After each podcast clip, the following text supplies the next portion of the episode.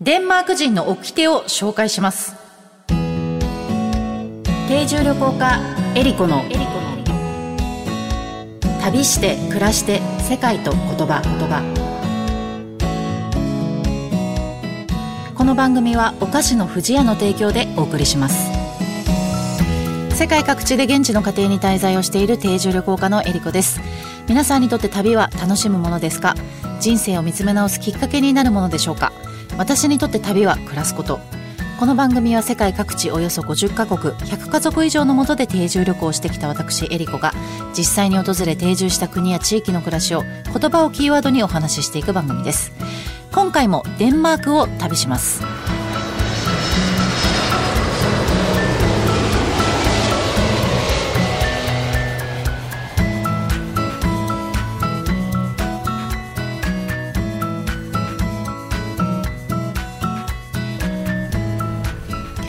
デンマーク王国、10世紀半ばから続く世界で最も古い王国です。バイキングの国としても知られていました。東はバルト海、西は北海に面していて、400以上の島からなる平らな土地です。国民の人口は約560万人。EU に加盟していますが、経済通貨同盟、防衛政策、欧州市民権、司法内務協定は適用除外が認められている国です。通貨はデンマーククローネ、言語はデンマーク語が使用されています。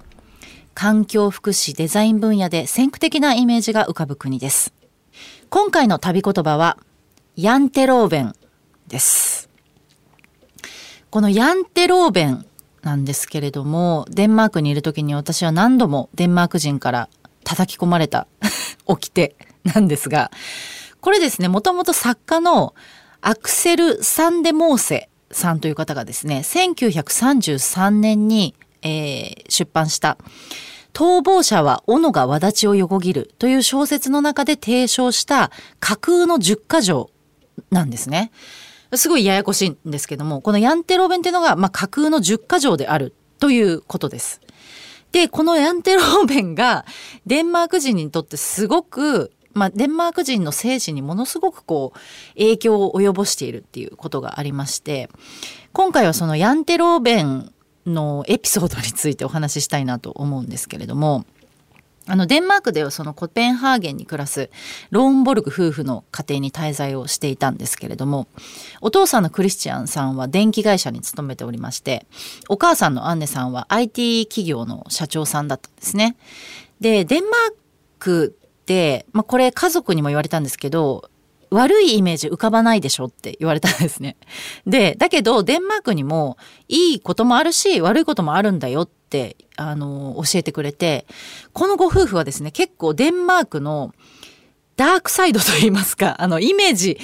と実はちょっと違うこともあるんだよっていうことを赤裸々にですね、本当に教えてくれた夫婦で、私も結構なんかデンマークって意外なところもイメージと違うところもあるなって思ったことがたくさんあったんですけども、その中でもこのヤンテローベンっていう考え方が結構そのデンマーク人の精神にすごい影響を及ぼしてるなと思ったんですよね。で、その彼らが教えてくれたデンマークのイメージの中でもすごい大きく違ったことが2つあって、まずちょっとびっくりしたのが、男女平等を掲げている国っていうイメージあるじゃないですか、デンマークって。なんですよ。で、例えば空港を降りてトイレがジェンダーレスだったりとか、あと学校に行ってもですね、ジェンダーレストイレが使われていたりとか、あとは国のその政府の機関でも男女平等賞っていう賞まであったりとか、すごい男女平等精神が強いだなって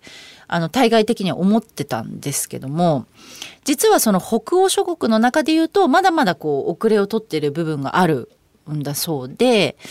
実際にこのアンネさんね、IT 企業の今社長さんをされてるんですけども、彼女が前の会社にいる時に今のその IT 企業にヘッドハンティングを受けた時の話をちょっと聞いたんですよ。そうした時に提示されたヘッドハンティングをされて、新しい会社で社長としてね働いていく、その時に提示された給料っていうのが、男性よりもかなり少なかったらしいんですね。で、そのデンマークって未だにやっぱ女性の方が給料安いらしいんですよ。一般的に。なのでまだまだそこら辺はこう男女平等になってないところがたくさんあるっていうので、そしてもう一つがですね、このヤンテローベンにつながる話なんですけれども、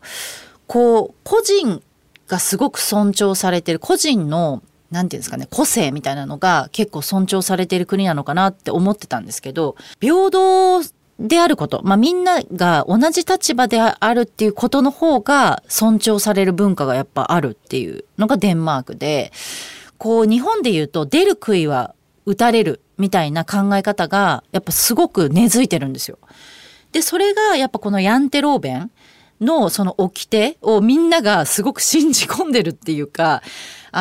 ンマーク人の精神にこう根ざしてるっていうのがすごくあるんじゃないかなと思って、でこれね先ほどもお伝えしましたけども、アクセル・サンデ・モーセさんが書いた、逃亡者は斧が轍を横切るっていうね小説に出てくる10か条なんですけど、このヤンテっていう村があって、でその村では村人に対して、あなたは大したことがないんだから成功しても思い上がるなよっていう考えを強要するためにこの10か条の法律を作ったっていう、それも架空の話ですよ。架空の話なんですけど、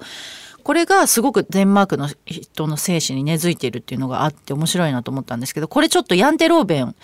10か条読み上げてみますね。まず1つ目、自分のことを特別な存在だと思ってはならない。2つ目、自分は他人よりも善良であると考えてはならない。3つ目、自分は他人よりも賢い人物であると思ってはならない。4つ目、自分は他人よりも優れていると思ってはならない。5つ目、自分は他人よりも知識が深いと思ってはならない。6つ目、自分は他人よりも重要な人物であると思ってはならない。7つ目、自分は何かに秀でていると思ってはならない。8つ目、他人のことを笑ってはならない。9つ目、自分が他人から気にかけてもらえると考えてはならない。10個目、自分が他人に何かを教えられると思ってはならない。すごい厳しいですねこれ私なんか全部当てはまらない気がするんですけど、これね作家の方はデンマークの国民のその気質の傾向として、成功した人に対してこんな風に考えてしまう風潮があるよねっていうことを、引用してるっていう風にも言われているんですけど、だからちょっと皮肉的なメッセージもあるみたいなんですけども、なんかこの考え方が平等主義を美徳とする多分デンマーク人の精神に合ってたんでしょうね、きっとね。だからこの前お話ししたそのヒュッケでも、やっぱみんなが同じ立場で、こう、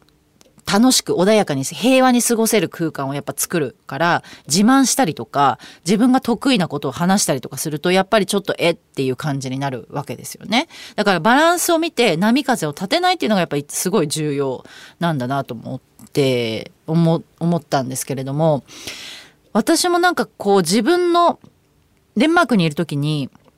例えばたくさんこう旅をしていますよとか、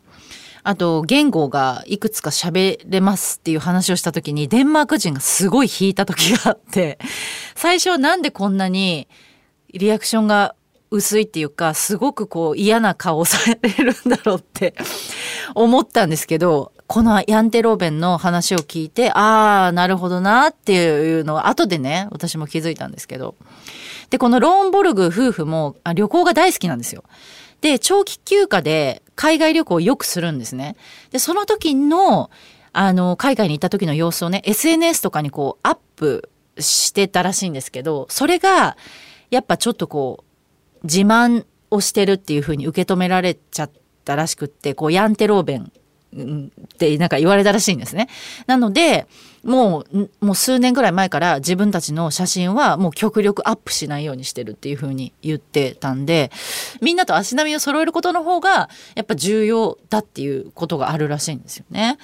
なので皆さんももし今後デンマーク人に会うことがあったら、ちょっとこのヤンテローベンを気にしながら話をするといいコミュニケーションが取れると思います。旅して暮らして世界と言葉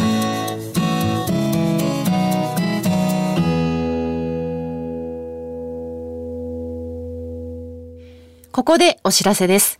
富士屋のウェブサイトに私、エリコがペコちゃんと一緒に旅をして見えた世界の国々の文化や習慣についてのコラムが掲載されています。富士屋のウェブサイトのトップページからペコちゃんの森のバナーをクリックしてエリコ&ペコちゃんの旅の記事にお入りください。ペコちゃんの森ウェブサイトは富士屋ファミリー文化研究所が行う様々な活動を楽しくご覧いただけるご報告の場であると同時に、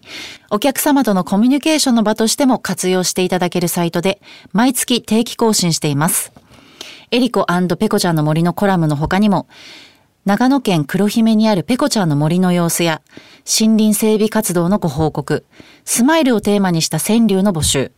オリジナル壁紙カレンダーがダウンロードできるコーナーなどもあります。ぜひ、富士屋のウェブサイト、ペコちゃんの森を覗いてみてください。